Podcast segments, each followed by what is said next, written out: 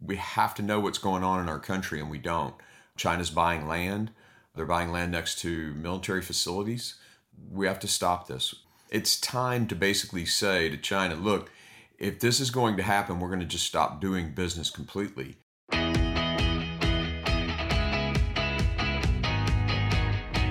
This is the Daily Signal podcast for Friday, August 11th.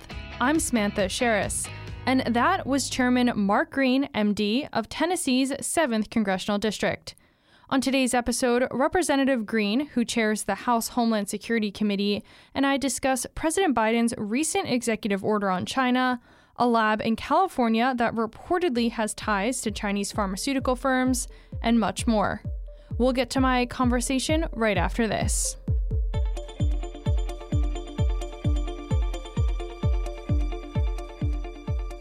Want the inside scoop on what's happening here at the Heritage Foundation? Check out Heard at Heritage, an all new show replacing the Heritage Events podcast. It'll feature cutting edge analysis and thought from leading experts in and across the conservative movement, and of course, the Heritage Foundation's premier events and programming, brought straight to you. Check it out at heritage.org/slash podcasts. Joining today's episode of the Daily Signal podcast is Congressman Mark Green of Tennessee's 7th Congressional District. Congressman Green is chairman of the House Homeland Security Committee, as well as a member of the House Foreign Affairs Committee and the House Freedom Caucus. Congressman, thanks so much for joining us. Yeah, thanks for having me on. Glad to be with you guys. Yes, well, it's so great to see you again. I want to dive right in and talk about some recent moves by the Biden administration. On Wednesday, President Biden signed an executive order that aims to restrict U.S. investment in certain Chinese technology, specifically semiconductors uh, and microelectronics, quantum information technology, and artificial intelligence. That's according to the White House. First and foremost, what are your thoughts on this executive order?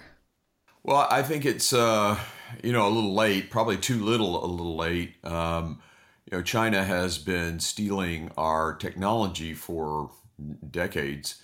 Uh, the problem is, is the high tech stuff is now fueling their their military expansion. So um, I know about two years ago, maybe a year and a half ago, there was a robotics company that was bought out of Massachusetts. They didn't buy it for the robotics, they bought it to get the AI out of the company. Uh, and China's just been doing this left and right. So CFIUS ha- has not met its uh, intended purpose, and, and so the executive order is is certainly necessary. Um, I probably would have gone a lot further, but uh, I'm glad he did at least this. And you just brought up uh, going a lot further. That was something I wanted to ask if, if if this executive order does go far enough, and to you, what would that look like in terms of being more aggressive toward China in, in this regard? Yeah, we've got to look very hard at um, our, our cyber technologies. That's a big issue. Um, obviously, too, uh, their hacking is, is a big problem. So we've got to address that. But um, I, I prefer the Josh Hawley, Mark Green uh, answer to the problem, which is a, a, licensing for any type of technology. It gives us, you know, a second set of eyes outside of uh, CFIUS. The the process is more the, you know, I guess the issue for me than just saying this, that, and that. Um, so I want to put another layer of DoD, uh, specifically DoD but also state and commerce looking at this and, and a licensing process would would add another layer. And, and Senator Hawley and I have a bill, uh, or have had a bill. We've actually ran it t- two sessions now. And is that in the current session? Is that in 118th Congress? I need to check and see if we filed it. I know we talked about doing it and it's been rewritten for this Congress. I don't know if it's been dropped in the hopper yet. Okay. Well, we will definitely keep an eye on that. Um, something else I wanted to ask you about is related along the same lines. Um, you know, after Russia's invasion into Ukraine back in February 2022, we saw so many companies announce that they were leaving Russia or scaling back their operations there. When it comes to China and companies doing business um, in China or with China, and we think about the country's aggression toward Taiwan, their role in you know the COVID nineteen pandemic, the fentanyl crisis, horrendous human rights abuses, um, the threats posed by TikTok. Have we seen the same sort of mentality toward doing business with China in China that we saw after uh, Russia's invasion into Ukraine?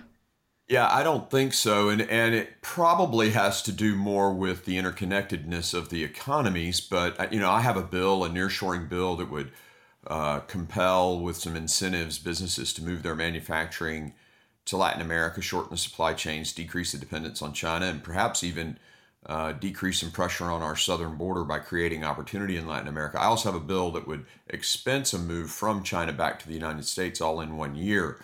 So clearly, I, I am very much for reshoring and nearshoring. The, the, the, the challenge to China right now, I mean, they're pretty vulnerable. They're looking all uh, at deflation uh, in their economy, which is, is pretty, I mean, that's a tough one. Once you hit a deflationary cycle, um, it's really bad.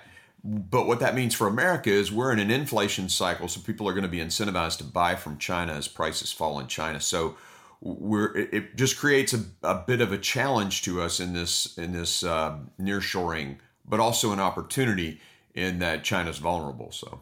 And just speaking of uh, legislation, something that you reintroduced earlier this year was the Bring American Companies Home Act. What's the latest on this legislation and why is it important? Why is it needed? Yeah, that's the bill I mentioned where we would expense a, a move of any U, you know U.S. business manufacturing in China if they move back their manufacturing to the United States, they could expense that move 100% in year one, which is massive, uh, you know, benefit to the company. Uh, obviously, the purpose is to create jobs here in the U.S. Um, and to decouple from China as much as we possibly can. You know, every time we do business over there, they get some tech or proprietary information from us. It's a part of their requirements. It also creates a data link uh, and and you know fuels their data mining on on the American population. So the more we can limit that, the more we can pull businesses home, the better it is for America.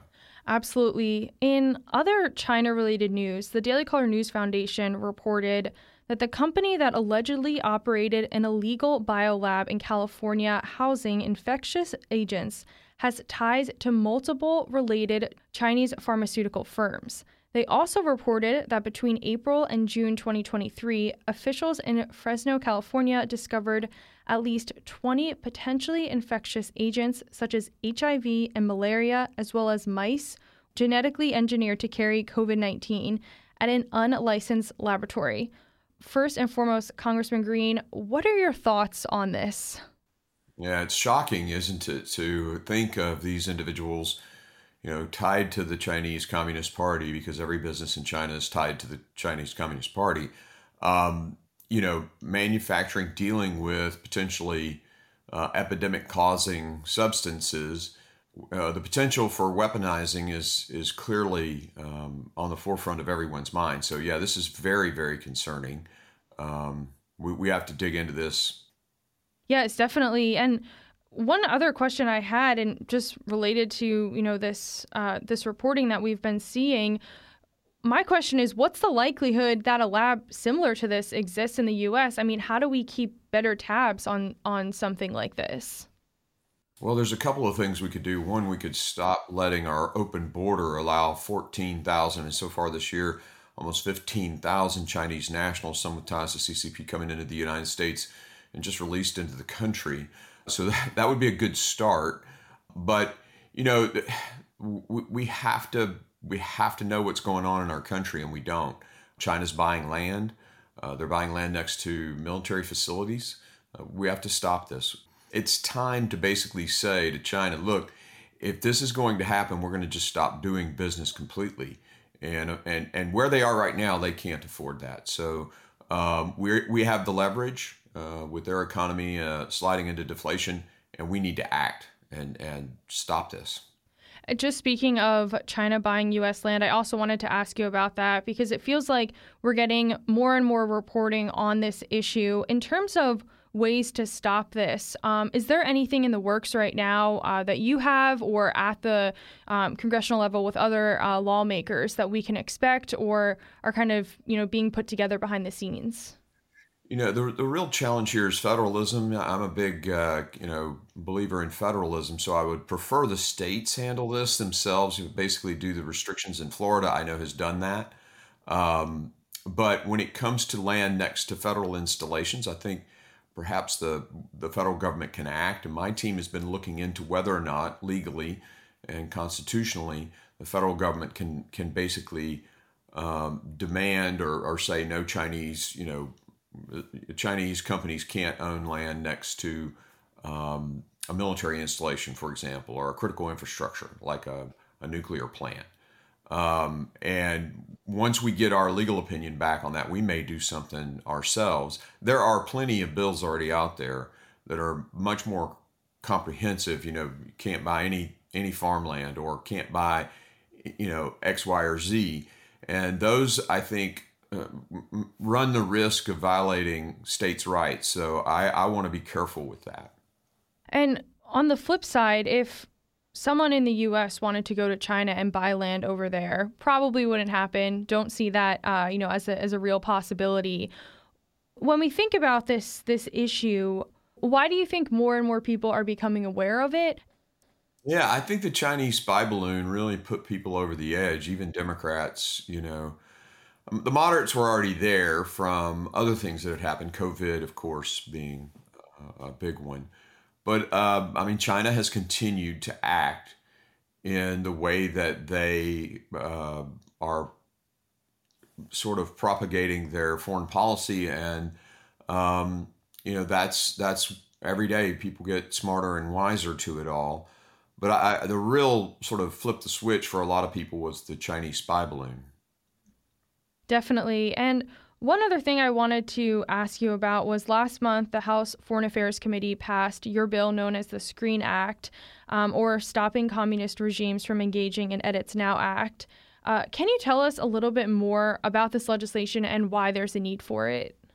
Yeah, so the Chinese uh, have a propaganda arm you know, and that propaganda arm uses things like the Confucian Institutes and supports to uh, high schools, educational stuff, programs to the high schools.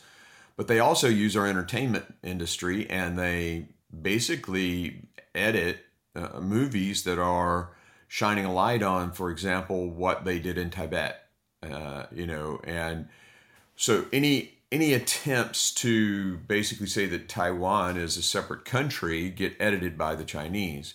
And these things shouldn't happen uh, in our media. And so what we did is we, we limited federal support for movies and for movie companies that, that allow China to have, um, you know, edit rights to the movies. Um, you know, the businesses that want to make money in China great. Uh, we're, we're, we're not opposed to that, but um, you know, you, you, you can't change the narrative uh, from truth to something other than truth and get the support of the federal government because you know, China is a competitor at the, the least and, and an enemy for many of us.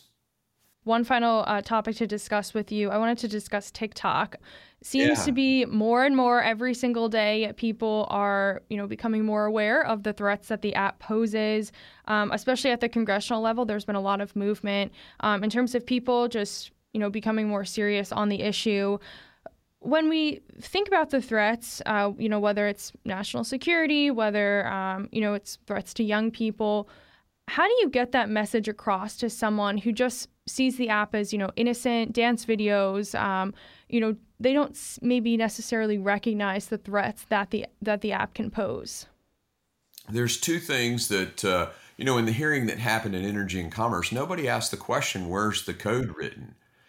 Uh, they talked about where the data is stored and how the data is stored in Texas, et cetera. But nobody asked the question, well, where's the code? Where's a patch to the code written?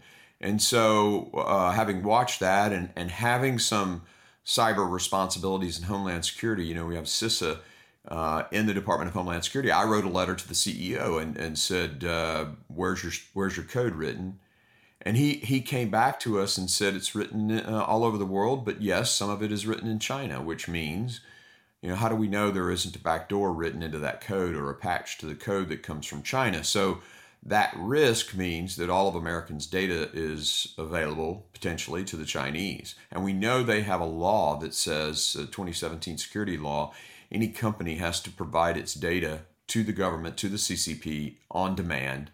Uh, so, uh, population mapping is something that's complex to understand, but after COVID, maybe a little bit easier. You know, they hacked our insurance companies and got a lot of people's patients' data. They they hack hospitals. They get information about Americans' health, and then they have that information. Uh, they have, uh, let's, for example, a young, you mentioned a dance video. Well, on the bookshelf behind the dance video is all the books that that individual is reading. That's population mapping, it's understanding the mindset. And from a commercial standpoint, you take that information and it helps your businesses compete against the United States businesses. So there's a commercial competitive advantage to data mining like that. But there's also a national security. If you've got all the data, the DNA of us from 23andMe, well, you, you now can craft through your Wuhan lab or whatever, or your illegal lab in California, targeted, you know, biological warfare. So we have this uh, commercial threat and we have a national security threat, and it's all because of data mining. Uh, China has a plan to know everything about us that, uh, that they need to know in order to defeat us. So we have to stop it. Congressman Green, I have one more question uh, that just yeah. popped into my head. um, how does the threat of the Chinese Communist Party differ from threats that we see from Russia, North Korea, Iran? You know, what makes this threat unique? Well, China, you know, it's it's an I guess the biggest threat for us is the changing of the rules-based international order. So, so how the deals are done globally, uh, and they want to basically change the the paradigm where they're running instead of the United States running the the rules of of international uh, uh discourse and and relations. Uh, their model, though, is the same model as um, you know stealing information, tracking people, uh, social credit score, uh, what they're doing to the Uyghurs, uh, what they're doing in Tibet, and all these different things. Right. So that's not who we want running the rules-based international order. We we want the what the West put together at the end of World War II, which has been very stable and kept peace for the most part. So um, that's probably the biggest threat. You know, it's not like uh, the CCP is going to come over here and uh, land troops in in uh, San Jose, but uh, very clearly they want to control the Pacific too. So a secondary goal for them is is to control their near. Uh, and and that's why I think the Belt and Road Initiative is very Sun Tzu. It's there's an old uh, Sun Tzu, you know, saying that says, "Make an ally afar to take on an enemy who's near. And the United States in the Pacific, the South Pacific, is considered an enemy to those guys. Um, and so they they are befriending people all over the world, Belt and Road Initiative, to basically take us on and, and block us out of the South South China Sea. So both from a you know a big standpoint, the rules based order, and then locally, um, they're in in their region, uh, they're doing everything they can to dominate.